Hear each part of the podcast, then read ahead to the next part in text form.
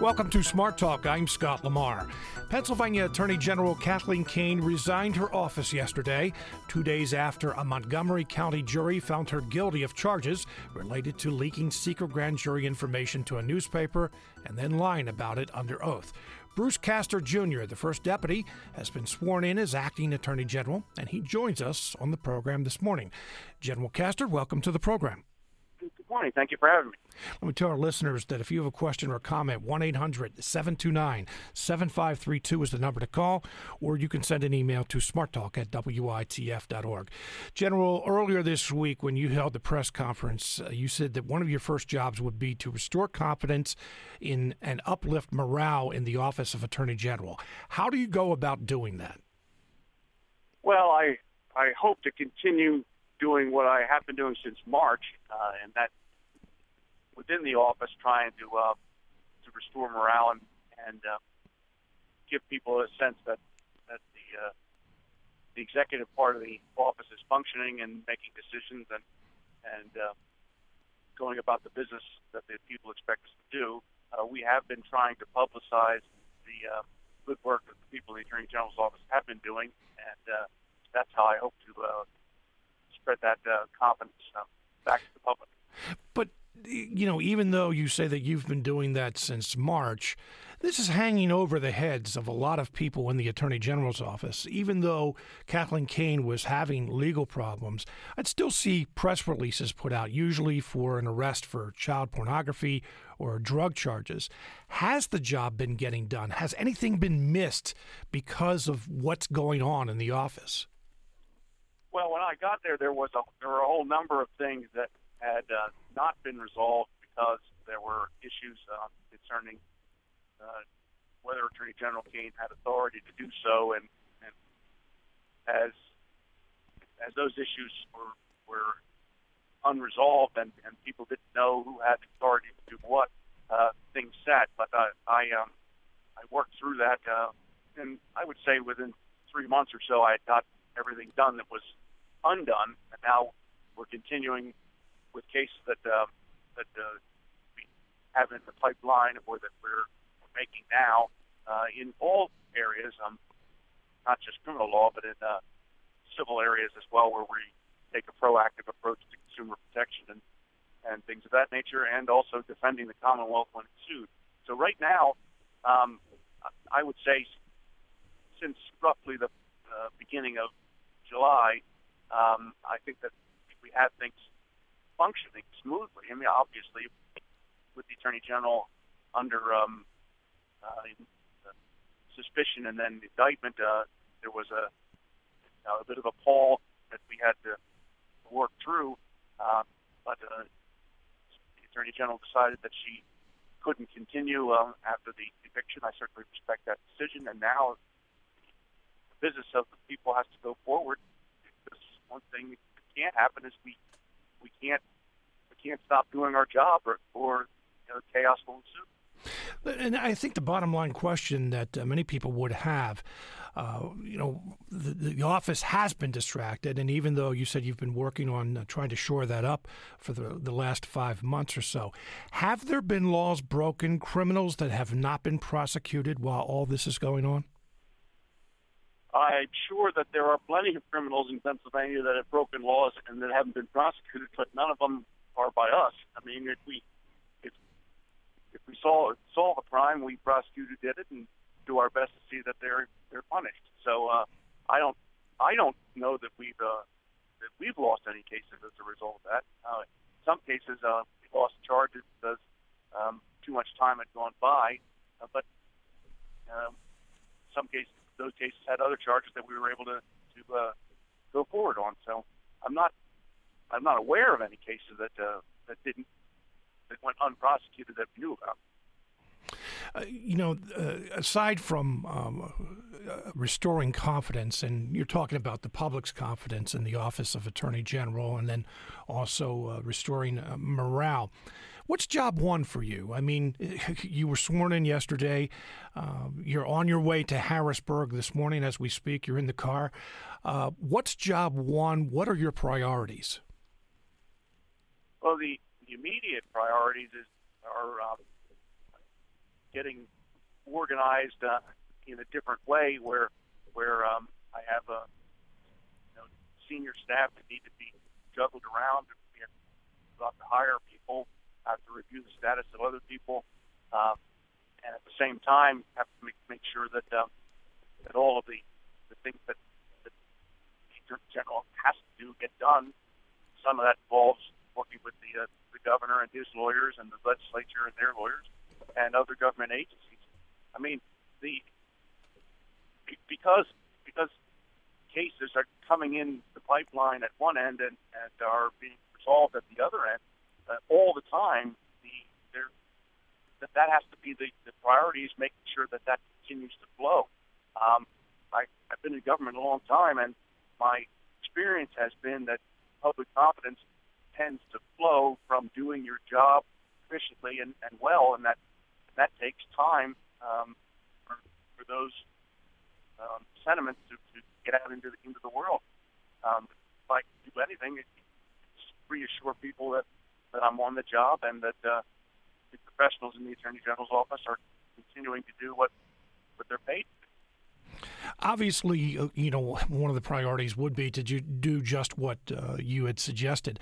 But what about um, from a criminal or a civil law uh, aspect of it? Is there anything that uh, now that you are the Attorney General that you'd like to put more emphasis on, or things that uh, you know that, that that you would like to take a little bit closer look at? Well, I mean, I never actually thought that I would be in this position so I haven't had much time to think about it as, as somebody who was elected to the point. Um, I mean, the uh, things that uh, that um, I was working on when I was commissioner's office um, until January, uh, such as things like opioid addiction and things of that nature, um, are things that, that in our office I would like to become more involved with um, and uh, and address some of those problems that lead over into into criminal cases when people become addicted to opioids, end up uh, violating the law by center, uh, using heroin or, or uh, other drugs as a substitute. Um, that's one area. It, it, uh, the uh, Secretary of uh, uh, for uh, drug control programs, uh, Gary Tennis, a friend of mine from years ago, and uh, I'm hoping that he and I can work together on that particular issue. But right now, I I have to deal with the everyday things that um, that the Attorney General's office has to work on. I I won't have time to uh, begin initiatives. What I need to do is get the office in shape for whoever succeeds me. Uh, uh, and uh, I know that the uh, that the electorate has two good candidates to choose from, and I want them to come into office without a lot of difficulty and, and know um, that uh, they don't have landmines that are going to blow up as soon as they get in there. That's really my primary Mm-hmm. Yeah, we do have an election for those um, most people are aware. Uh, although I shouldn't say that the presidential election gets presidential campaigns get so much attention that sometimes the offices that uh, are down below on the ballot uh, don't get as much. So we will be electing a new attorney general this November. You mentioned Governor Wolf. Governor Wolf could name a replacement. Have you heard from the governor's office about uh, his intentions? Uh, the governor and I have traded telephone calls, but we have not actually had a chance to speak yet. Um, he was, uh, as I understand, uh, was on vacation or may still be on vacation. Uh, and uh, I did stop over to his office uh, to see if he might have been there, but he was not. So I don't know what the governor's thinking is uh, on it. Um, I assume the governor governor will uh, do what he thinks is best, and and um, I certainly uh, will support whatever the governor decides is uh, best for the people. Will you make a case to the governor that uh, you would like to stay on the job? Um, I will uh, um, let the governor know that I would like to stay uh, until January, or at least until uh, one of the two candidates on the ballot first week of November is uh, is uh, elected. Um, it, it, there's there's a practical governmental reason, and that is the learning curve is very, very steep when you step into the Attorney General's office. Even though I had over 30 years in government as a prosecutor and as an administrator, um, it was difficult for me uh, to, uh, to get up to speed. It took several months before I felt like I really had some idea of what went on. And I, I think that um, it would be advantageous for the new attorney general uh, who will be elected uh, to step in with um, knowledge that the that the caretaker um, made the office uh, uh, organized and efficient and, and ready to, to be handed over with, with uh, um, uh, summaries and, and uh, ways that it can be improved and that sort of thing. Um, it, it takes months for somebody to, to understand it to that extent, and um, I think that's a good government reason. Uh, also, both the candidates are from my own county. I know them both well and consider them personal friends, and therefore there would be would be an easy transition. I saw a quote from a law professor yesterday who said, uh, Confidence cannot be restored in the office while you are the acting attorney general because you were handpicked by Kathleen Kane. How do you respond to that?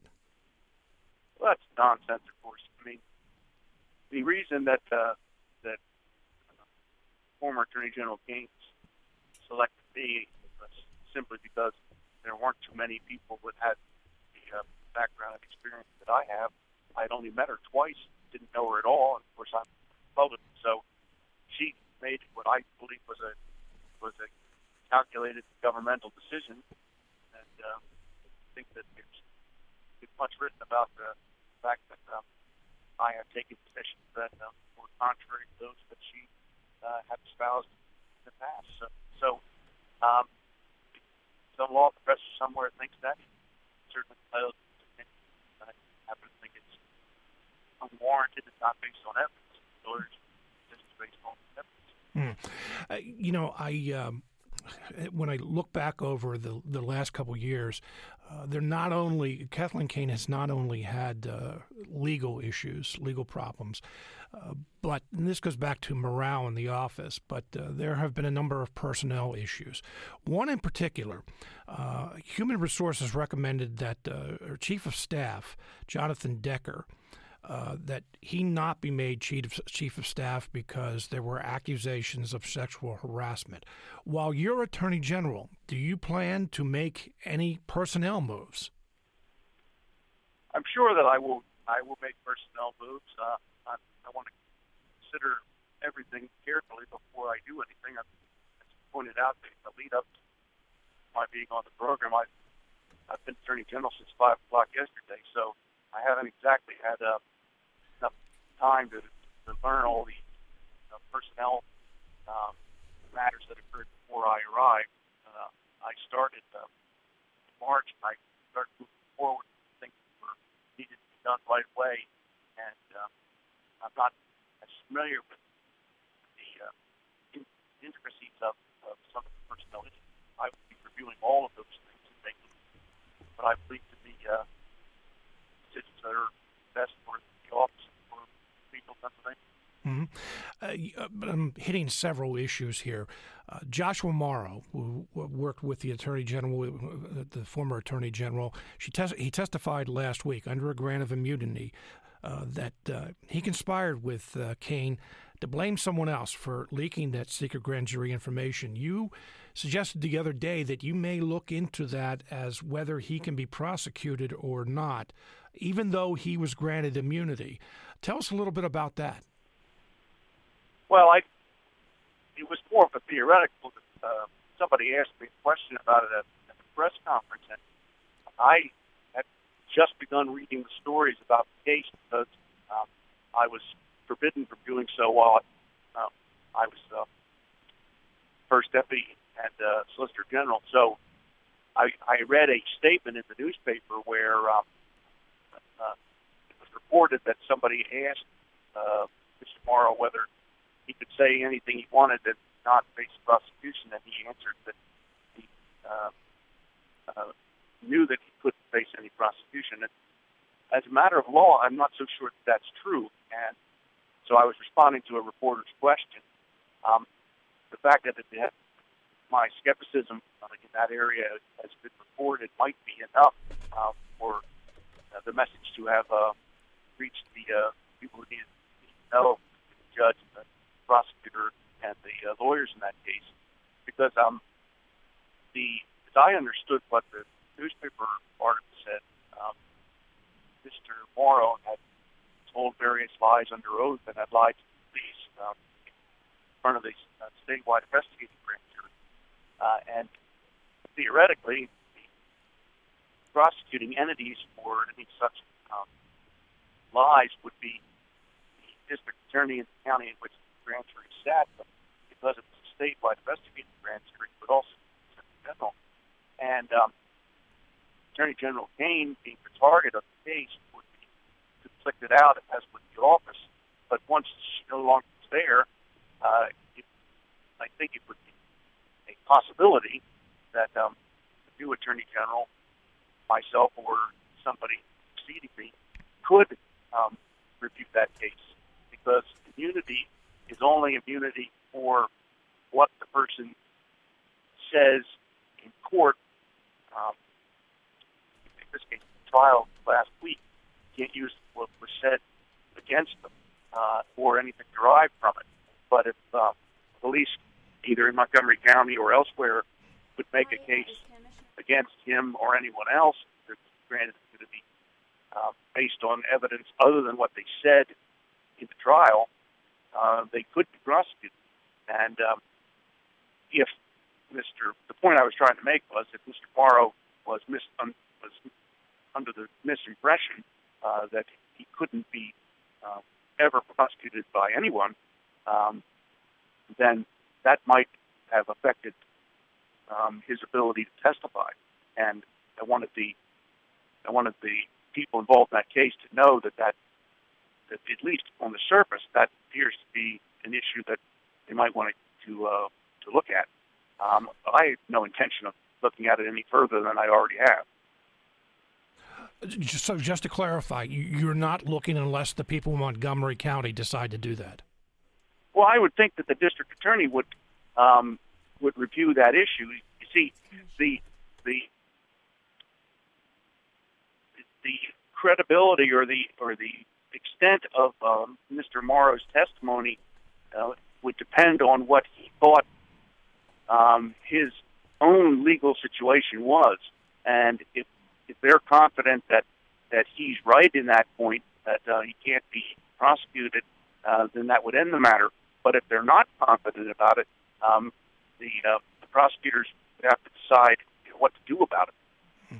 And as I told you, I'm jumping around since we have this opportunity. By the way, is this your first broadcast interview since uh, being sworn in? Yes. It is okay. Well, then I, I said one of in my promotions because I didn't know for sure, so I can actually say you're first now.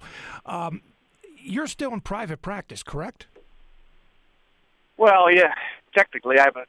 I don't get to spend any time doing it, um, but I have uh, a very small group of clients that um, obviously depend on my services, uh, and I'm hoping to return to them um, when all this is done But yes, I mean, I, I had retired from the government in January, expecting that I never would return, and it lasted all of two months. well, it, I mentioned that. I asked that question because it is unusual when uh, someone goes to the Attorney General's office, they, they, remain in private practice, although you do have a bit of a different situation. Now, I have to tell you that when I promoted that you'd be on the show today, I received several emails asking whether you plan to continue to represent Centre County District Attorney Stacy Parks Miller. Uh, she had been accused of forging a judge's signature for a wiretap, using a Facebook profile to communicate with defendants. Uh, she also brought you on as a special assistant. Uh, the questions that I had received to ask you was Do you plan to stay on with that role? Well, our firm certainly uh, continues to represent uh, District Attorney Parks Miller, and as needed, I will uh, I will participate in that. Um, I mean, it's unlikely that I'll be Attorney General for more than a few months at the most, so I don't think it's reasonable that um, that I should disengage completely from uh, our firm, considering the situation that I'm in, as opposed to um, if I were spending a, a term or more as a Attorney General.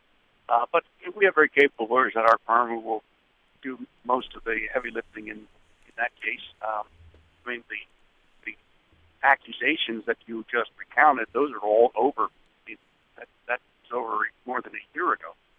Uh, now it's mostly uh, offensive uh, action that she's taking against those falsely accused her. But I guess the the question is, and, and I don't think recuse is the right way, but will you be involved in the case while you are Attorney General? And is there any kind of conflict with the Attorney General being involved in a local case like that? Well, as you said, the cases are over, but still, even the appearance.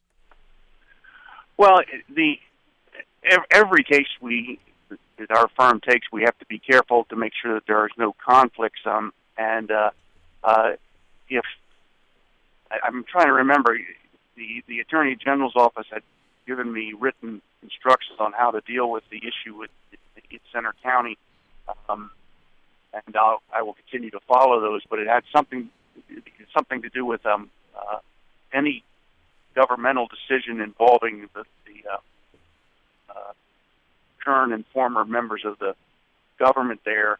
Uh, I can't be involved in. Um, as Attorney General, uh, and um, you know th- there are there are rules that govern attorneys' conduct, and I have to make sure that I don't want to follow those. And I have lawyers that advise me on, on how to do that, and uh, hopefully I won't I won't um, violate any rules. Okay, so overall, and, and I'm not just talking about the Centre County, I'm talking about the office. What's next? You get to the office today. Uh, you talked earlier about what you want to do, but looking down the road a little bit, what do you want to do?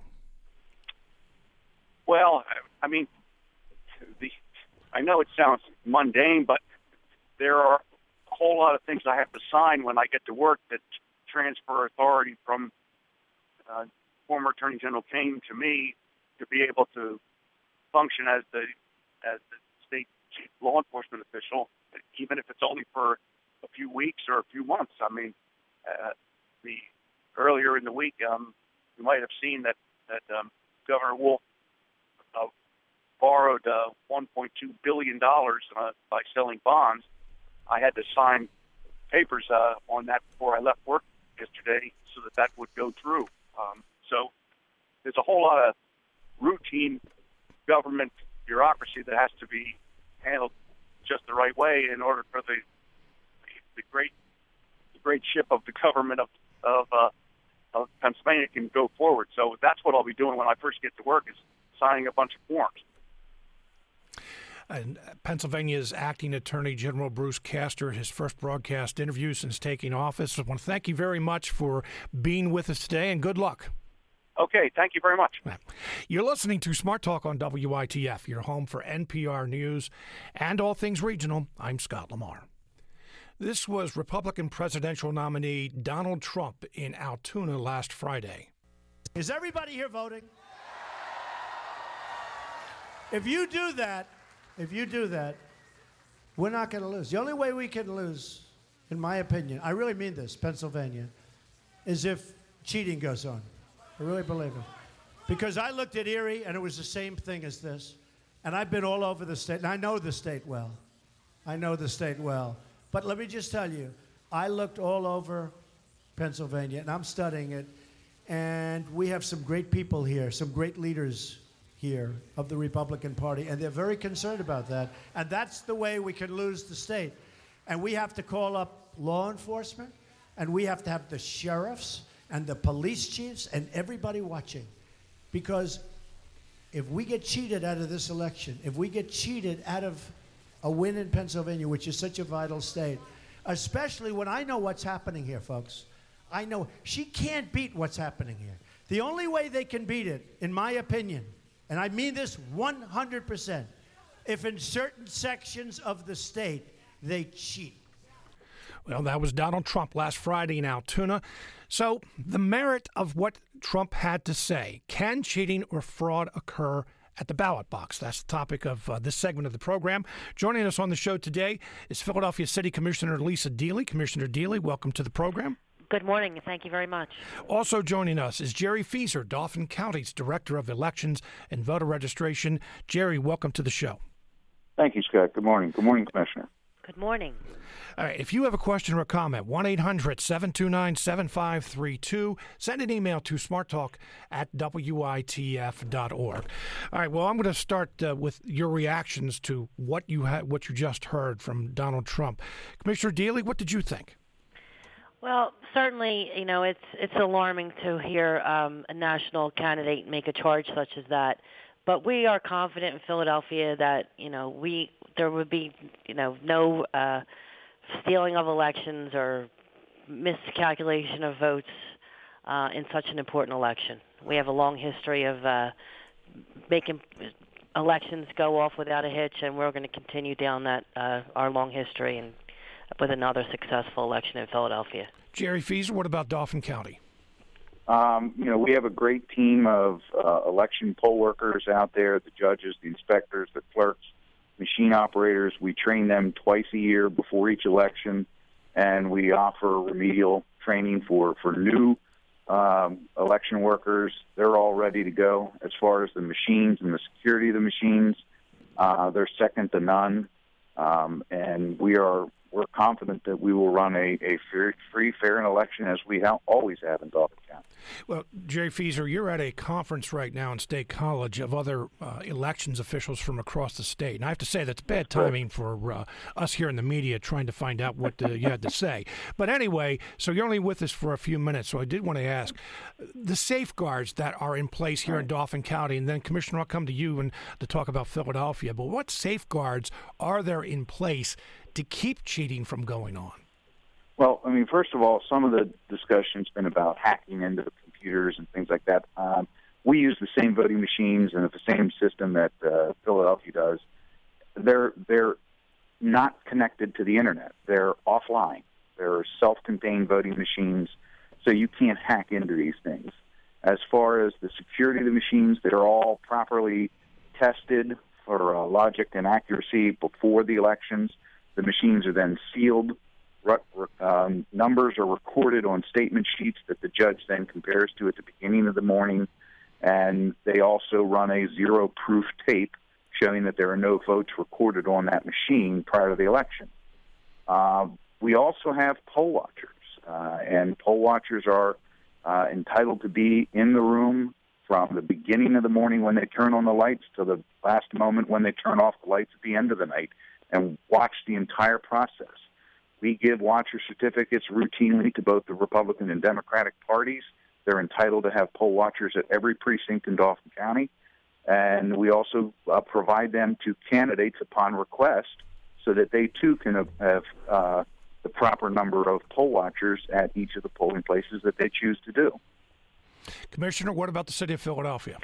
Well, as um, as just was stated, our Philly's voting machines they cannot um, be hacked. They're not connected to the internet. They're self-connected.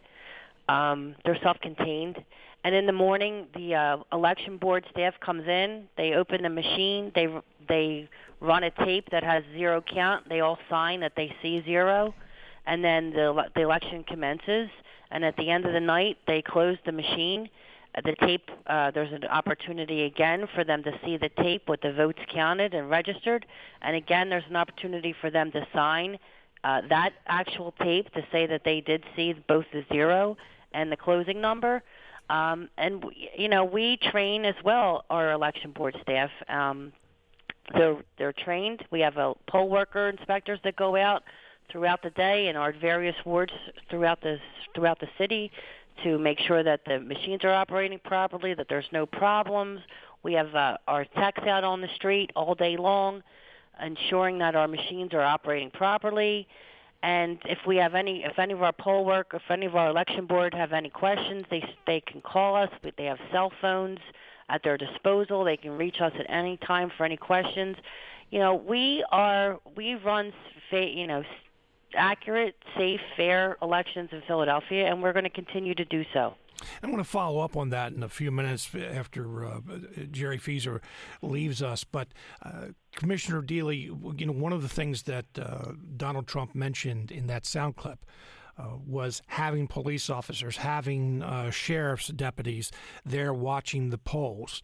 Uh, both of you have described how there are poll watchers, but what about the prospect of police officers, law enforcement being at the polls to watch the make to make sure nothing goes wrong? Under state law, a uniformed law enforcement officer is not allowed to be within 100 feet of a polling place, and that was put in many years ago because of perceived intimidation in that situation. Uh, deputy sheriffs are generally the first law enforcement if they are called to a polling place, but of course, police also have jurisdiction outside the polling place if they are called there because of a disturbance uh, or something like that. But those, again, they're they're very um, specific on who is calling and when they're called to a polling place. But uh, you know, state law prohibits uniformed law enforcement, local police, state police from being within 100 feet of a polling place unless that officer is there to cast their own personal ballot. Mm-hmm.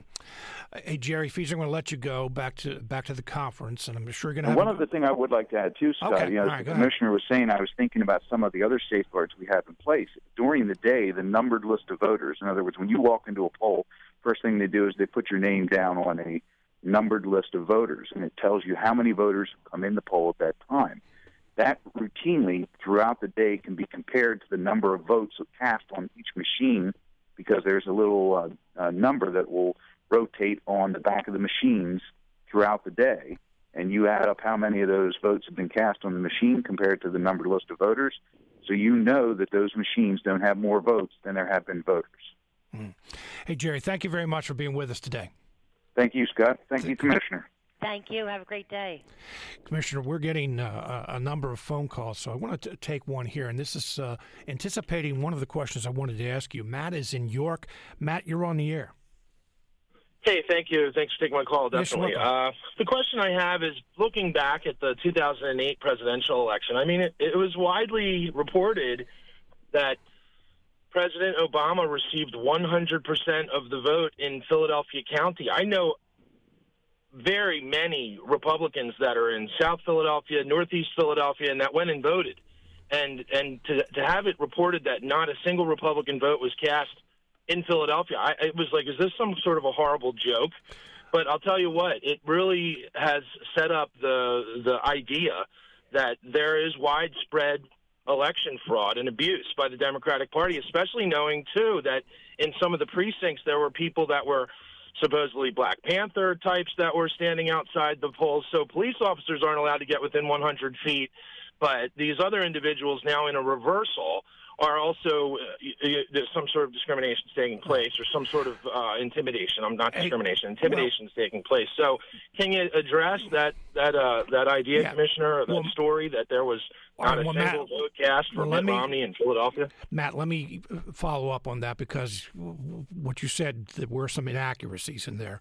Uh, it was not 2008, it was uh, 2012, and it was uh, Mitt Romney, and it wasn't the entire city of Philadelphia. There were 59 voting divisions that did not cast a single vote for uh, Mitt Romney. Uh, now, Commissioner, uh, you know, many people look at that. Sean Hannity, the uh, conservative Fox News talk show host, has been talking about this. Yes. You know, many people look at that and say, well, that sounds impossible that uh, the Republican did not get a single bo- vote. And that's why it's been getting attention. But there is an explanation. I have There seen the is. ex- and what is it? Well, first of all, let me just say in Philadelphia, we use the term division, which denotes oftentimes a larger area than it actually is. The more commonly used term is precinct. So in Philadelphia, we use the term division to um, categorize a very small area within a ward, which could be about five to six blocks. Our divisions, by state law, um, cannot be larger than 12, cannot have more than 1,200. So the average size of a division is probably about 700 uh, active voters. So when you look at the 2012 election, um, in a, in a city where the Democrats uh, Democrats and Republican re- uh, voter registration ratio is eight to one. So you take a historic election in a Democratic city. It really isn't that hard to believe that in um, 58 divisions, which are about six blocks long, that there were no Republican voters for the Republican candidate. It sounds out, you know, it sounds unbelievable, but when you break it down to, you know, where it was then and and the the uh, enormity and the difference in the registration, you can understand that it isn't really it's not really that unbelievable. From what I saw, I, I, have to admit that when I first heard that statistics, I was one of those was very skeptical as well. But then when I, I did read about it, I mean, there were some of the, those divisions where there were 17 registered Republicans, and when you said a historic election, what you're referring to is that uh, President Obama, first African American uh, president, and we're talking mostly about African American voters, not a lot of registered Republicans, correct? Correct. Again, it does still seem hard that that many divisions, but a division is different than a, a precinct. Yes. But you are confident that that was on the up and up. I am absolutely confident, and I'm sure, uh, you know, and I and I believe in in I.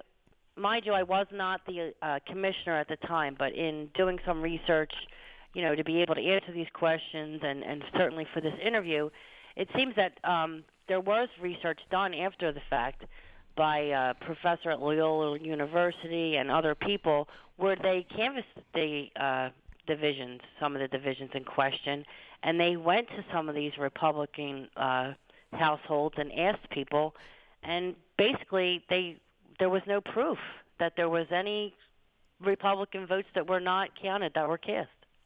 You're listening to Smart Talk on WITF, your home for NPR News and all things regional. I'm Scott Lamar. We'll take more phone calls right after this.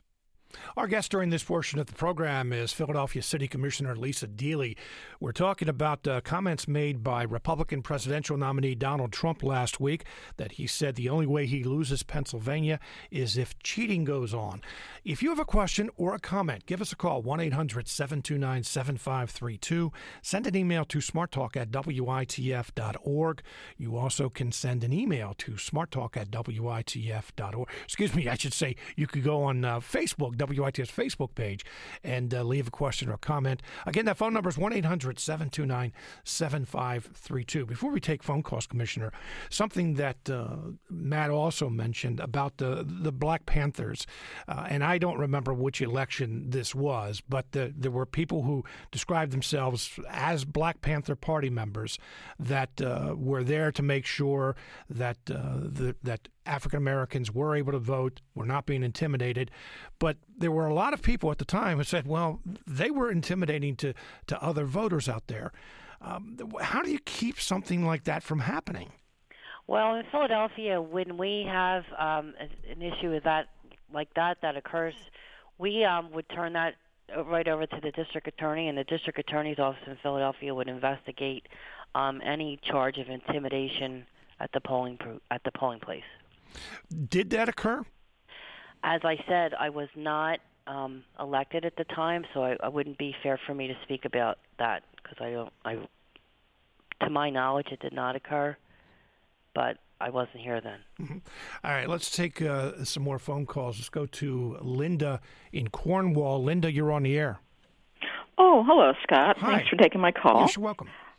Uh, I have been a poll watcher in Lebanon County for a number of years. Uh, there have been Republican poll watchers and Democratic poll watchers and poll watchers for the presidential candidates. And I can assure the listeners that as long as the poll watchers are there, they are very alert and they make sure that all things are going well, even if uh, there are people who have suspicions about the official election process.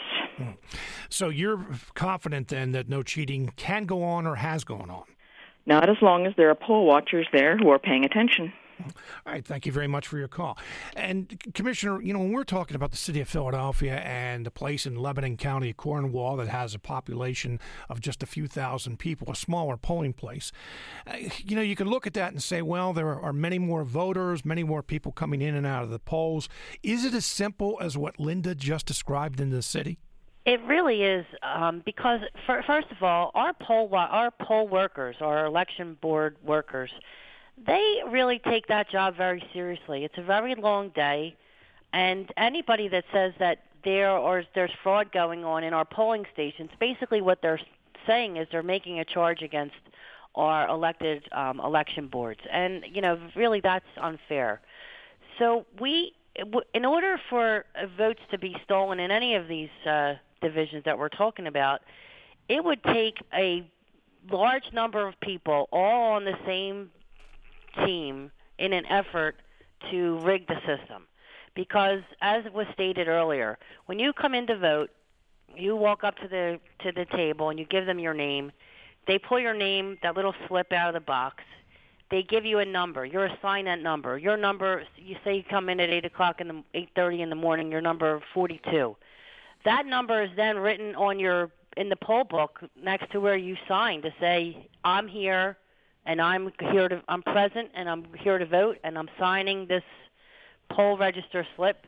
Now you sign and that 42 is again written on the book and then that slip which was handed to the to the clerk that has the poll book is now handed to another worker who is writing that your name and your number in two lists of uh, voting uh, voters.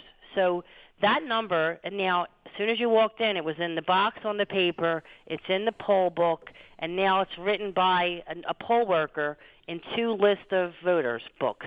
So it's four times eh, at, just at that table that your number that you were given upon entrance to the polling place has been copied. So in order, and that 42 has to match the number of votes on the machine.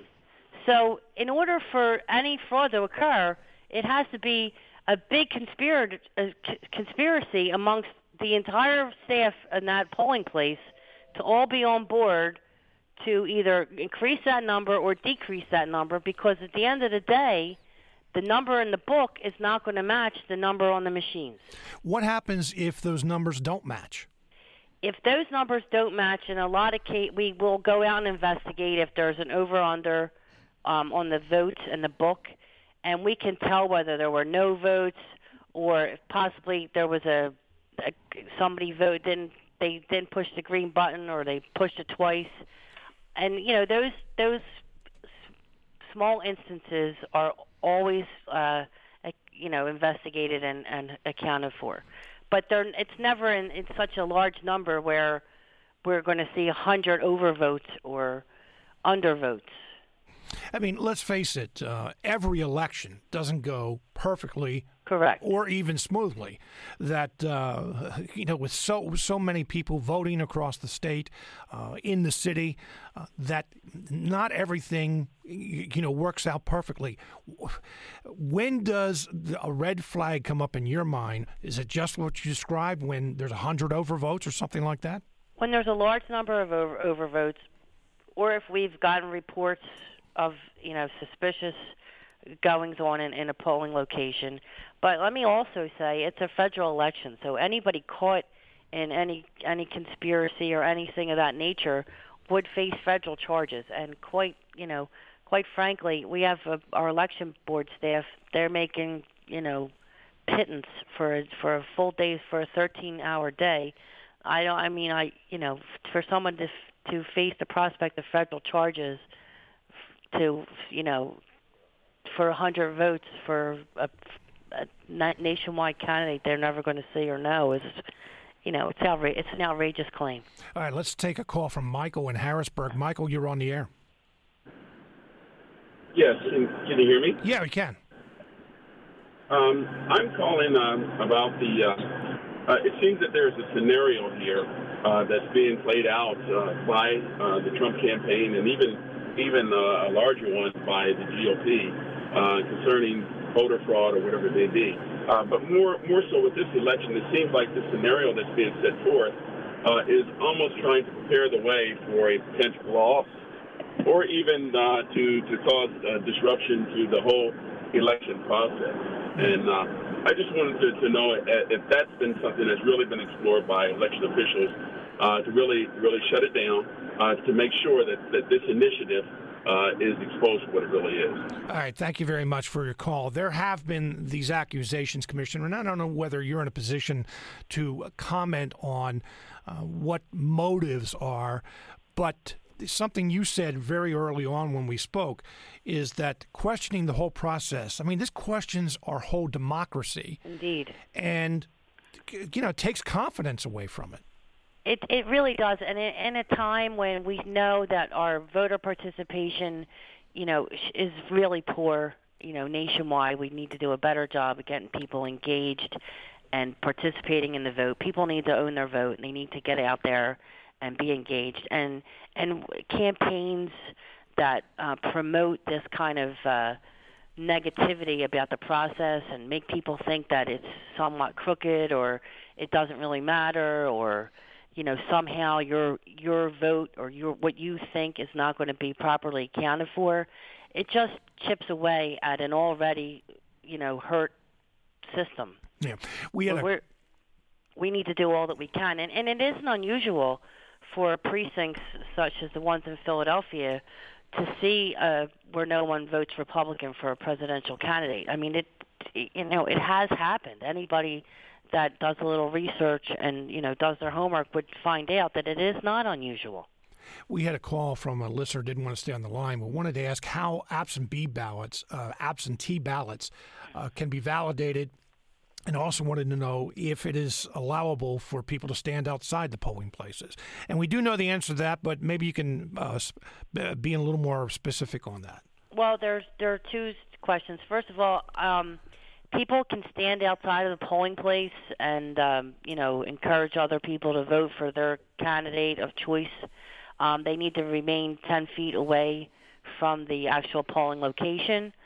So we can't have people standing at the door or on top of the table, you know, um, trying to per, per, uh, persuade voters. Uh, we also don't allow any election paraphernalia within the uh, po- polling location. And that, what I mean by that is any uh, partisan paraphernalia for any candidates or anything like that. None of that is allowed in the polling location itself. No buttons, no hats, no shirts, nothing that um, would indicate any partisanship inside the polling place. And with regard to the absentee ballots, our absentee ballots are um, not at our polling locations any longer. So if if a person comes in and and vote and says say they applied for an absentee ballot and they voted absentee ballot. And then their circumstances change on election day. And they come in to vote. Our uh, election board workers have a list of voters in that division that have already voted absentee, but at any time during the course of the day, if that voter decides that they um, their circumstance has changed and they're able to vote in person, they present their name to the poll worker, and they'll tell and if they let them know that they have already voted absentee, their absentee ballot then is uh, voided, and that vote does not count. Let's take a call from Robert in Camp Hill. Robert, you're on the air. Good morning. Good morning. I appreciate your taking my call. You're welcome. Uh, a group, non-political group called Judicial Watch, has documented multiple violations of the voting code in numerous places. I don't have any specific information on Pennsylvania, but this typically involves a process that would preclude any intervention by poll watchers. And my question, based on this, to the young lady here today would be how and how often in Pennsylvania are the voter, voter registration rolls purged of moved and dead voters. Thank you. All right, thank you very much. This has always been one of the big, uh, uh, the big accusations is that dead people voted. Yeah, well, you know, there is a state law that allows or disallows us to purge um, deceased voters from the rolls. So a person would not have to vote in five for five years before they are purged from the our our rolls. But how do you keep track to make sure that someone doesn't take on a fake identity, that of a dead person? How do we make sure that a person doesn't take on a fake identity of a dead person? Yeah. I mean, meaning, you know, th- again, this has been.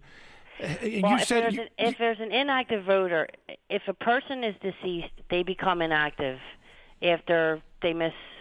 Any voter becomes inactive after they miss